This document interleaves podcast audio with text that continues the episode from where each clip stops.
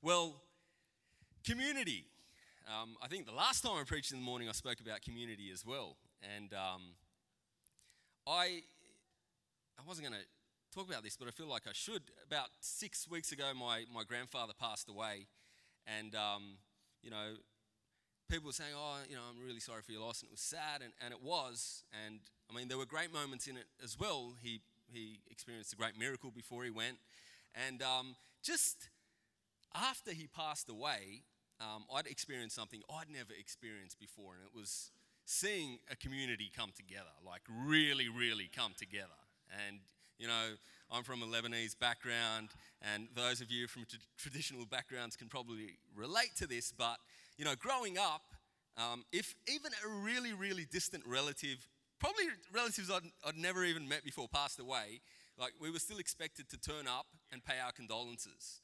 And, and just be with the family and sit there and, and be supportive of them. And I remember growing up thinking, this is ridiculous, this is crazy. I don't even know the person. I don't know what they look like. I've never met them. I don't even know the family. Why are you making me go? And I could never understand it. Up until about six weeks ago when I was on, on the receiving end of it and just sitting there with my family and watching over a couple of nights, six hundred people stream through and basically do what you're, you're doing. Just sit there and just acknowledge that this is a difficult time in the family's life, and that, and just sending a message that, hey, we're with you. Hey, we're here for you. Hey, we, we know the pain you're going through. And it was such a powerful experience to be a part of. And I thought, yeah, this, you know, there's such wisdom in those kinds of traditions. And they've been doing this for thousands and thousands of years. And we as kind of modern um, Western cultures tend to oh, look at that and say, no, that's not really for us. That's kind of old and traditional and we can do it better. But there's such wisdom in the traditions. And that one in particular about community was just so, so powerful. Um, and I, so I'm going to talk about um, community, but I'll get to it a little later. Um, the message I want to talk about this morning is um, how you get food in your wilderness. How you get food in your wilderness. And I'm saying your wilderness because there's a wilderness ordained for you. And maybe you've, you, you're in the wilderness at the moment, or maybe you've been through the wilderness, or maybe you'll end up in the wilderness at some point, but it's that dry and difficult place um, that you may have experienced, or, you know, I have a feeling you will experience in the future. And it's not all bad news, and I'll get to that in a bit. And I want to talk about how God actually provides food for us when we're in that wilderness period. And part of that is community, and part of that is a relationship with God. So I'm not going to stand up here and say it's all community, because it's not all about community, but it's a big part of it. Yeah, that's right. So it's it's about taking the, seeing the full picture, because it's not just about community, it's about a relationship with God, it's about community. So I want to bring those things together here this morning. So God wants to set us free. That's what he's all about. And sometimes on your journey to freedom, he doesn't take you around the wilderness. He takes you through it. And God will provide food in the wilderness. And the good news is um, he'll, he'll tell you how to get it. He provides the food and he says, hey, I'm going to show you how to get it. Um, because if he provides the food but we don't know how to get it, well, what's the point? We're, we're going to starve to death in the wilderness, right? So thankfully, God shows us how to get the food that he provides for us. And so I'm going to talk about the two main ways God's, God provides in the wilderness. And that's through a relationship with God and a relationship with others, community. And these aren't options. It's not like, oh, I can either have a relationship with God or community. Okay, I'll take my pick. I'll choose my own adventure. No, it's like, no, they're not options. They're actually, uh, you have to have both. They're not mutually exclusive. You need both to survive the wilderness. Um, and secondly, it's ju- you know it's just the way God seems to have designed it.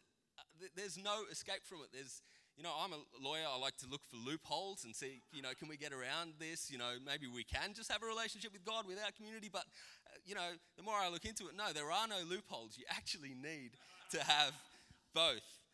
And um, it's like. And I get it, you know, especially in our day and age, in our culture, we don't like to be told what to do. We don't like to be told, oh, no, you've got to be part of a community, or, you know, encourage, oh, you should you should become part of the community, because we kind of like, no, I want to work it out myself. I know what I need, and, you know, why should anyone tell me what to do? And so, you know, it's not a fashionable thing to say, but you actually really, really need community. And I, I thought of this example. Take physical food as an example. Um, you need it to, you need to get it in you to survive, right? And your body is designed in such a way that to get the food in you, it's actually got to come through your mouth. You know, and the mouth's designed pretty good. It's got these choppers, and they break it down, and then it's got saliva, and that helps break it down as well, and then a tongue to swallow it. Like the, ma- the mouth is pr- designed pretty good, like it gets the food into you. But say one day I woke up and I said, no, I don't want to eat through the mouth anymore. I want to eat through my ear. No, don't give me food th- through my mouth. Give it to me through my ear. Well, wouldn't that be ridiculous? I'd begin to starve, and I'd probably die within a few weeks. Be- because the mouth, I need to use the mouth for what it was designed, and not try and use another organ for what it was, w- what it wasn't designed for. And so it's, it's kind of like that with God. He's designed certain things. He's prescribed certain things for our, um, for our development, for our health, for our maturity, for our growth, um, and for our salvation as well. And a relationship with God and a relationship with uh, with others are those t- two things he prescribes.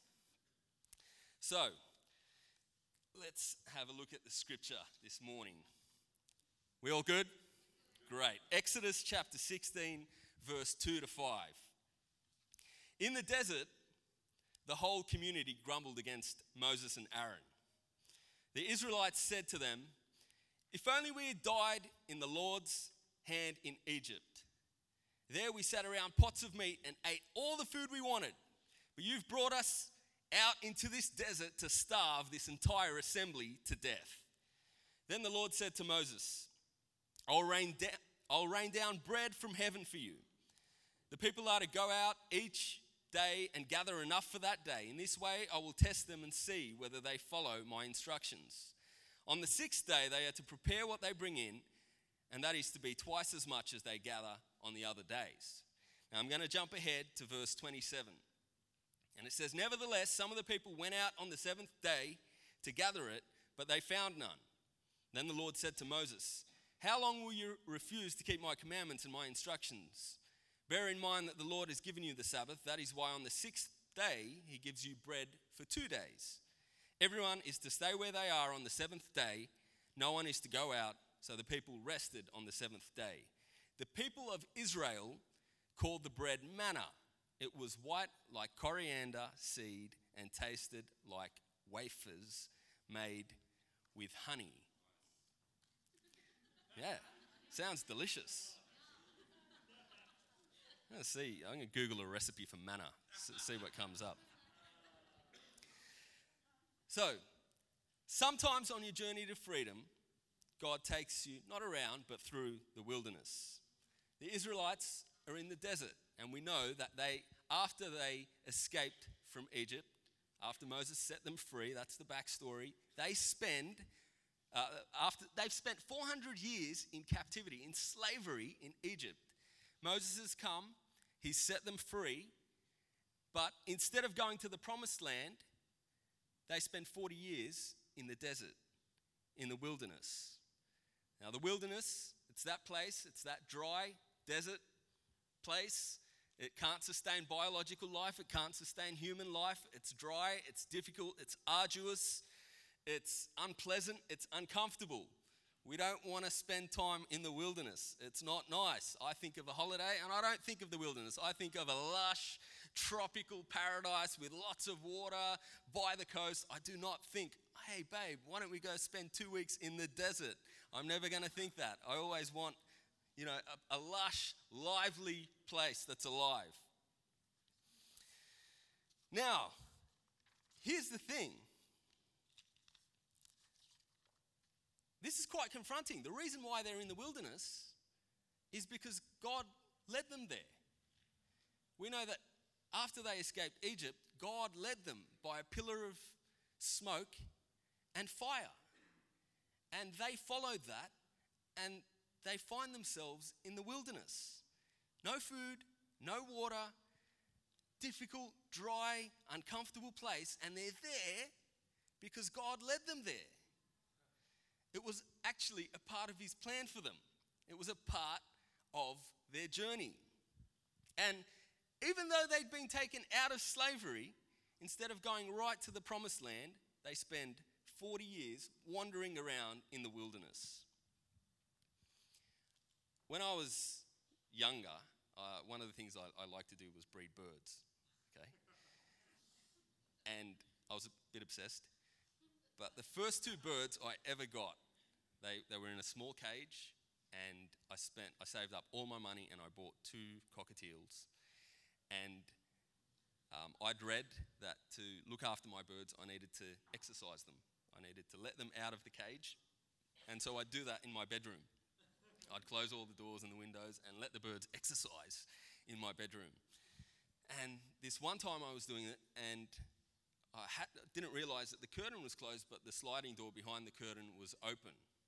And my precious cockatiel that I'd saved up a lot of money for and I was completely obsessed with actually went behind the curtain and escaped. And I was really devastated, right? I was really devastated. And a few days later, I was, you know, still in mourning, wearing black, you know. I had six hundred people come and visit me. No, I didn't. But I'm standing in the front yard, and the bird that escaped a few days prior is sitting in the tree in the front yard. And it's and I can hear it, and, and that's how it gets my attention because I'm familiar with its call. And I look up into the tree, and I'm like, wow, it's it's there. Um, I don't know how to get it. It's impossible to get it because if I try and climb the tree, it's going to fly away. I don't have a net. I don't have, you know, I can't get it. And and I was just amazed that the bird was there.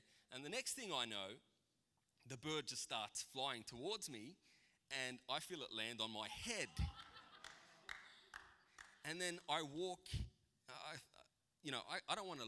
I felt it land on my head, but I don't want to look up because if I if I look up, like I'm going to knock it off if it's there.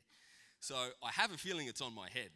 So I, I slowly kind of inch my way towards the, the front door and, and get in and close the door. And I've got my bird back. Yeah.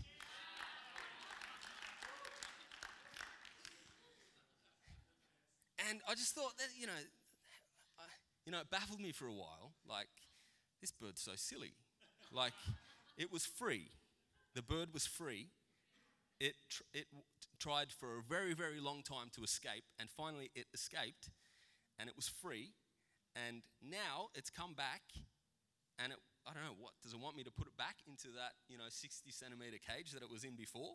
And it, was, it baffled me. I'm like, you were free. Why come back to captivity? You were free.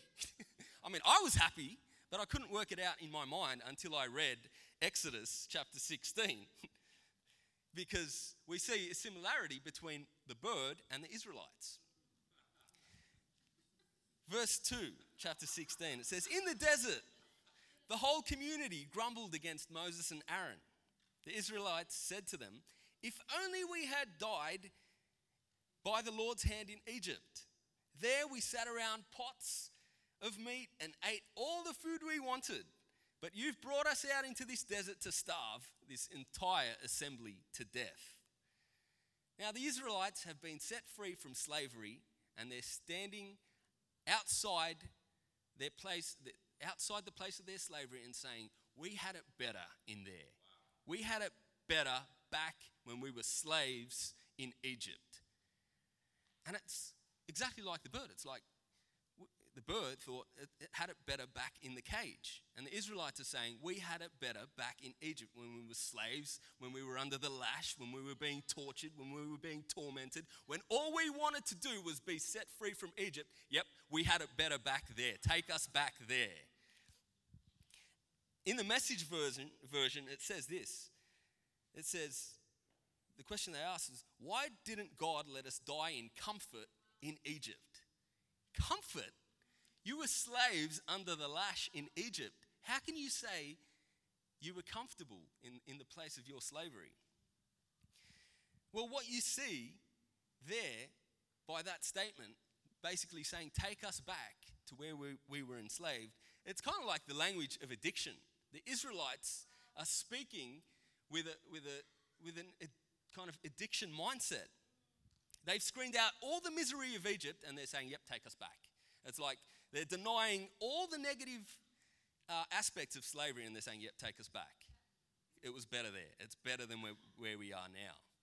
And so, even though they were technically out of slavery, in their hearts internally, they were still slaves. And here's the principle: you can get people out of slavery in an instant. Like zap, they, they crossed the Red Sea and they were free. You can get people out of slavery in an instant. It happens like that, but you, you can't get slavery out of people except through a long process. You can get the people out of slavery in an instant. You are free. Bird escapes, it's free. But you can't get the slavery out of the people except through a process. And that's what God wants for each one of us. You know, sometimes we'll stand on this altar and we'll feel zapped by God. And I love the power of the Holy Spirit, because sometimes it does happen that way. Someone stands on this altar and they are set free and their life is completely transformed and changed and they are never the same again. But other times you are zapped, you believe, you, you, you respond to Christ, you believe. You stand on this altar, you're in tears, you know something's changed, you know you've been saved, but man, there's still this stuff that I've got to deal with. And I'm not like the next guy who was set free from all this stuff instantly. I've actually got to now work through this stuff. And it's almost like God sets us on a course through a process. And that's what I want to talk about, that He, he provides in that process, as He's setting us free, as He's getting that slavery out of us. He provides, and He provides through that relationship with God and the relationship with others. The reason why they didn't go straight to the promised land is found in Deuteronomy chapter eight, verse three. And this is what Moses says: "Remember how the Lord your God led you all the way into the wilderness these forty years to humble you and to test you in order to know what was in your heart. In other words, the reason you went through the wilderness was because you didn't know your own heart.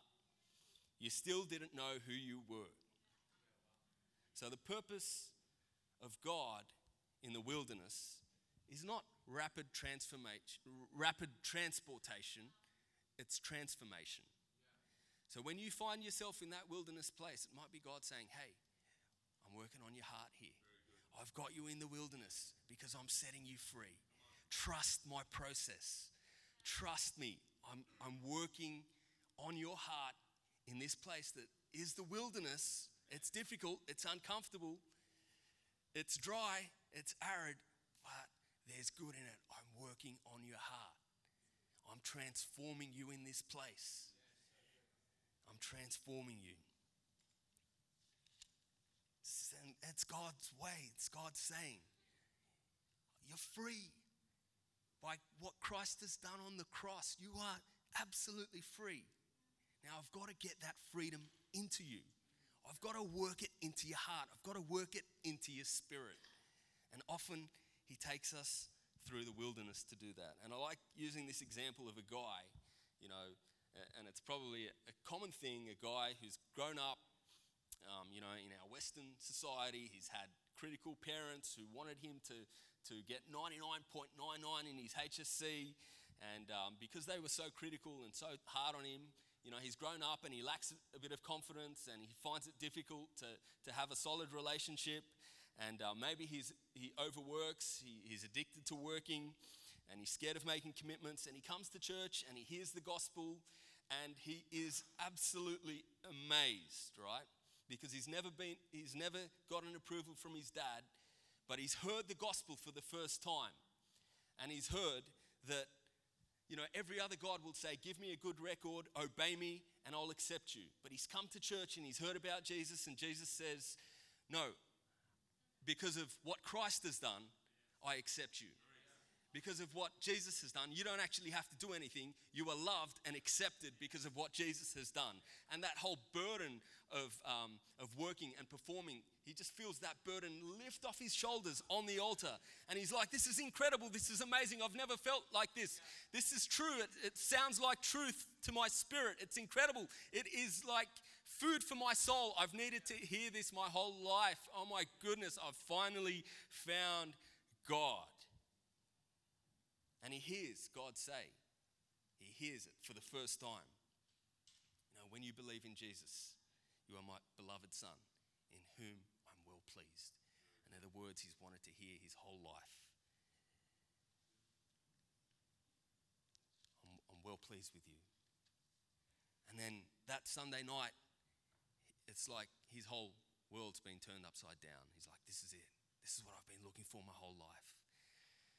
And then he wakes up and he goes to work on Monday. And by Wednesday, you know, has the overworking thing just stopped? Has he all of a sudden found it easy to just get into a relationship? Has, have all his commitment issues faded? Probably not by Wednesday. Probably not. He's liberated. He's set free. He's saved. He's received Christ. In an instant, he was set free. He was liberated. He's been taken out of slavery in an instant on this altar when he accepted Christ. But there's still that slavery in him that needs to be worked out through God's process. You can take him out of slavery in a second, but it takes a while to get that slavery out of him. And the reality is, The, the main re- way God actually does it is through the wilderness process. It is through trouble. And I know, uh, I wish I could say that it's all just, you know, rainbows and roses and, and great times. But God, in his goodness, in his grace, is actually interested in seeing us develop and grow and, and shed that slavery from our hearts and from our spirits. And one of the main ways he does that is through wilderness training. Who's with me this morning? Who agrees that one of the ways God does that is through wilderness training? Has anyone been through the wilderness? Okay, good, so I'm not alone. The good news is, he leads you into the wilderness, right? You're in, you're a part of his process, but the good news is, he doesn't leave you there alone. He says, I'll never leave you nor forsake you. And he provides for you exactly what you need in the wilderness process. He provides bread and he tells you how to get it. He provides manna in the wilderness and he gives you instructions on how to get it. Because even though he provides it, if you don't know how to get it, you'll still starve to death. So it's important that we listen to his instructions on how to get that which he provides.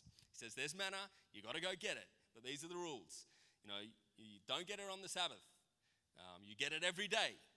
And you distribute it equally amongst yourselves. And I don't know why God, God did it that way. You know, it was, manna was, was an incredible miracle. And I still think of it today and I think, what, wow, what an incredible miracle. But, you know, sometimes I think, why didn't God just go all the way? Why didn't he just put the manna in their stomachs? You know, why didn't they wake up? Why don't they wake up in the morning and think, oh man, I'm hungry, and boom, the manna's, the manna's in there. Why, why do they have to go out and actually collect it every day? And, you know, it's a miracle, but why not go all the way, God? Like, make it a real miracle, you know? Like, wow, we got manna in our stomachs. We're never hungry again. This is incredible.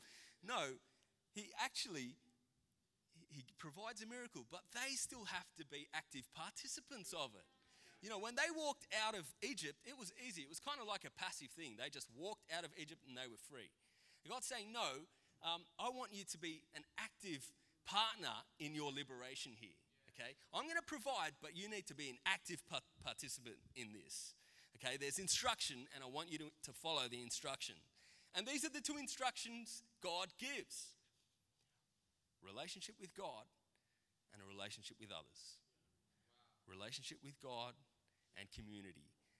And that's reading the story about the Israelites in the desert and the manna. It's all about these two things.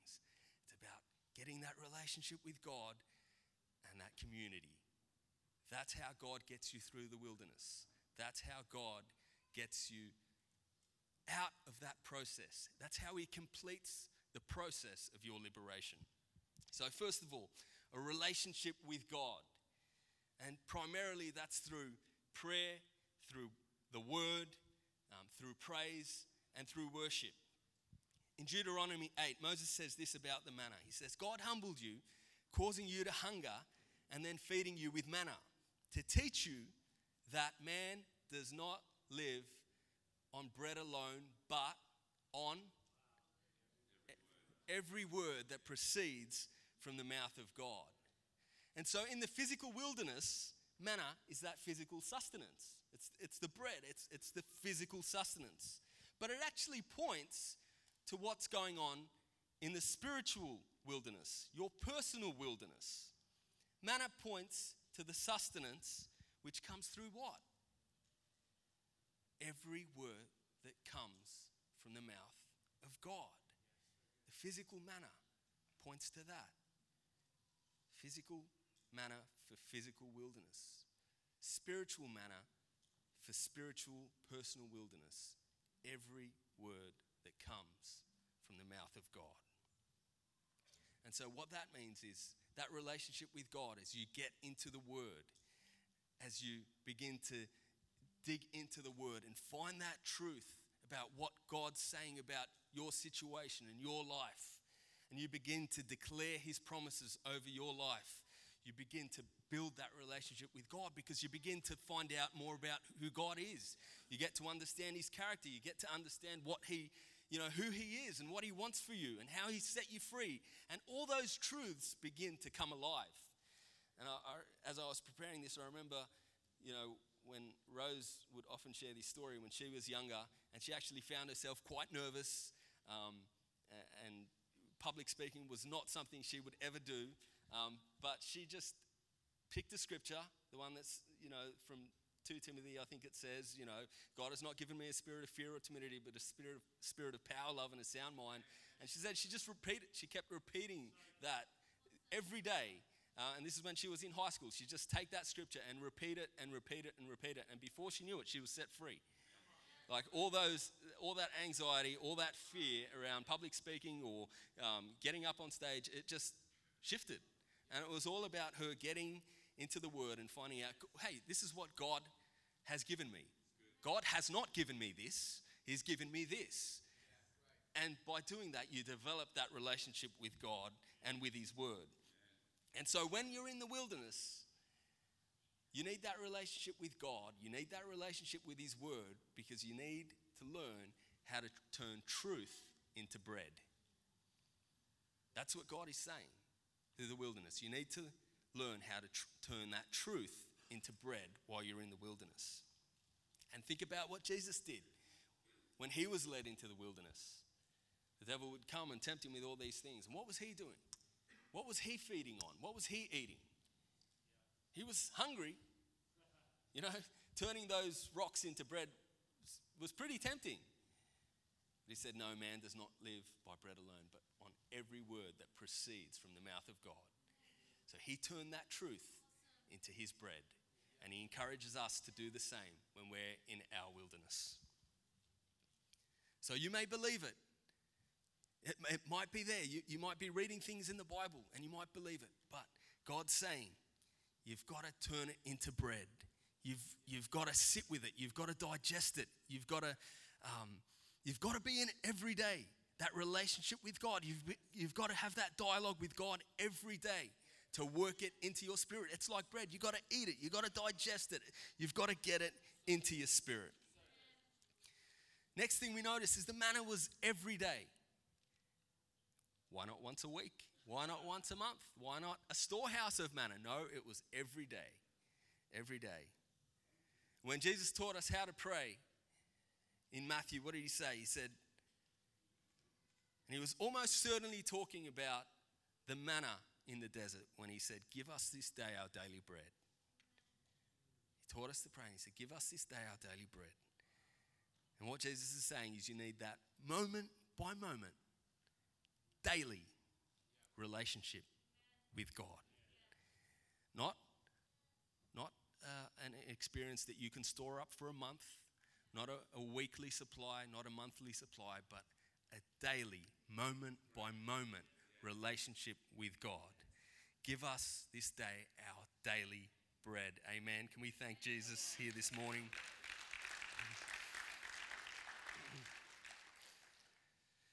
And so when we're in that wilderness and we're working through that relationship and, and we're building, we're developing that relationship with God, it's easy to, to, to speak to God as you're developing that relationship. And God, just God, just fix all this stuff in my life. Just zap me, you know, heal my sicknesses, um, you know, deal with this problem, fix this court case, whatever it might be that you're experiencing in your wilderness. But what we actually need when we're thinking about developing a relationship with God is we don't actually need our needs to be met. What we actually need is to go to God, not for your, not for your needs, not just for, for Him to fix the problems, but to go to God as the thing you need. Not to go to Him to fix your needs or to supply your needs, but to go to Him as the thing you need. He's what you need. And that's what a relationship with God is. It's actually saying, hey, God is what I need. And in the wilderness, that's what begins to develop. You begin to realize, okay, I'm in trouble here. This is a difficult place. It's not easy. And, you know, whether these things work out or whether they don't, I've got God. And that is sufficient. His grace is sufficient. That is food for my soul. Amen? Amen. So that's a relationship with God. And the second thing is a relationship with others. It's about community. And I want you to get this because it's pretty fascinating. Exodus chapter sixteen, verse sixteen and seventeen. It says, each one is to gather as much as he needs. Take an omer for every individual you have in your tent. The Israelites did as they were told. Some gathered much, some little. And when they measured it out, the omer... by the omer. He who had gathered much did not have much, and he who had gathered little did not have too little. Each one gathered as much as he needed. You know what it's saying? It's saying, um, you know, Darren went out, he's got quite big hands, and he collected some manna, and, and Rose went out, and she's got pretty small hands, so she went out and she collected a little less. They, everyone collected different amounts, but God's saying, when you're in the wilderness, you don't go gather the manna for yourself and go back to your own tent. What he's saying is, go get the manna. Everyone go out, grab some manna. No matter how much you get, bring it back into the tent. Bring it together, measure it, so that the person with five people in his tent gets five omers. The person with three people in their tent gets three omers. In other words, what God is saying here is that though the manna was gathered by individuals, it's actually distributed through community. Though it was distributed, though it was collected individually, it's actually distributed through community.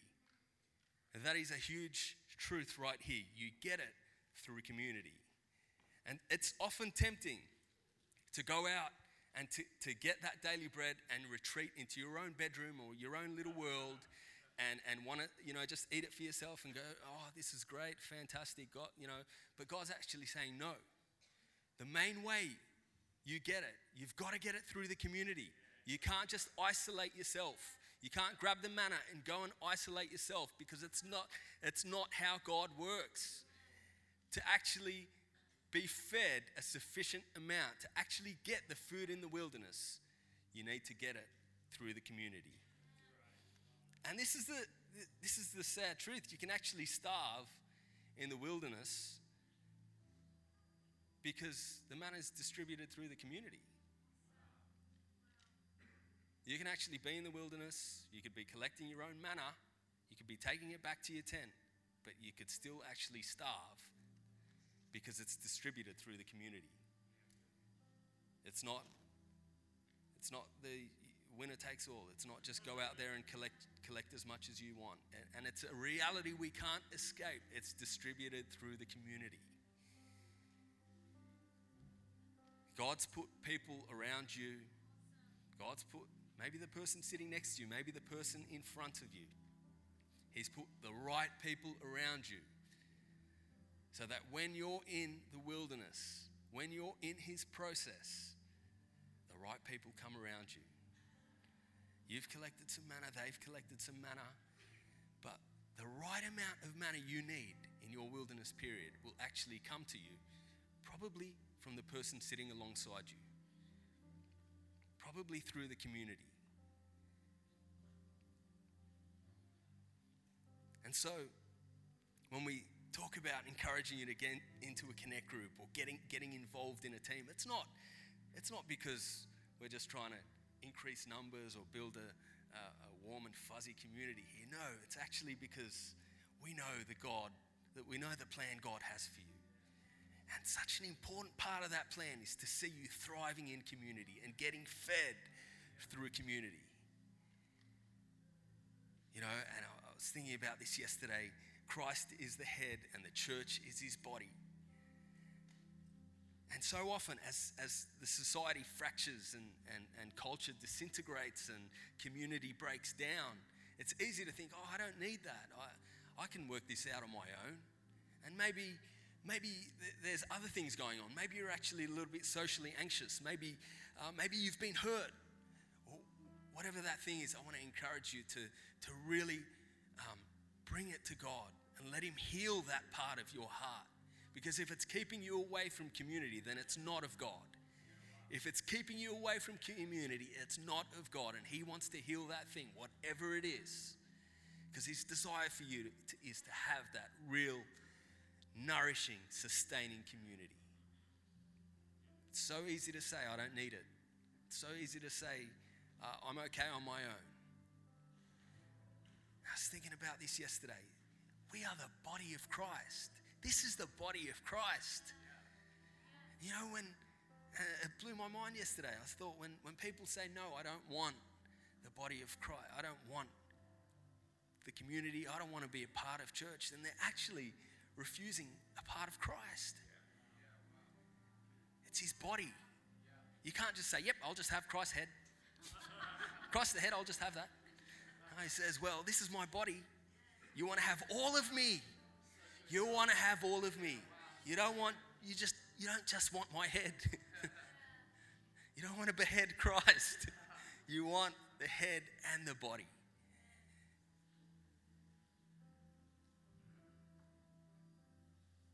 Why don't we stand to our feet? Thank you, mighty God. Thank you, Jesus.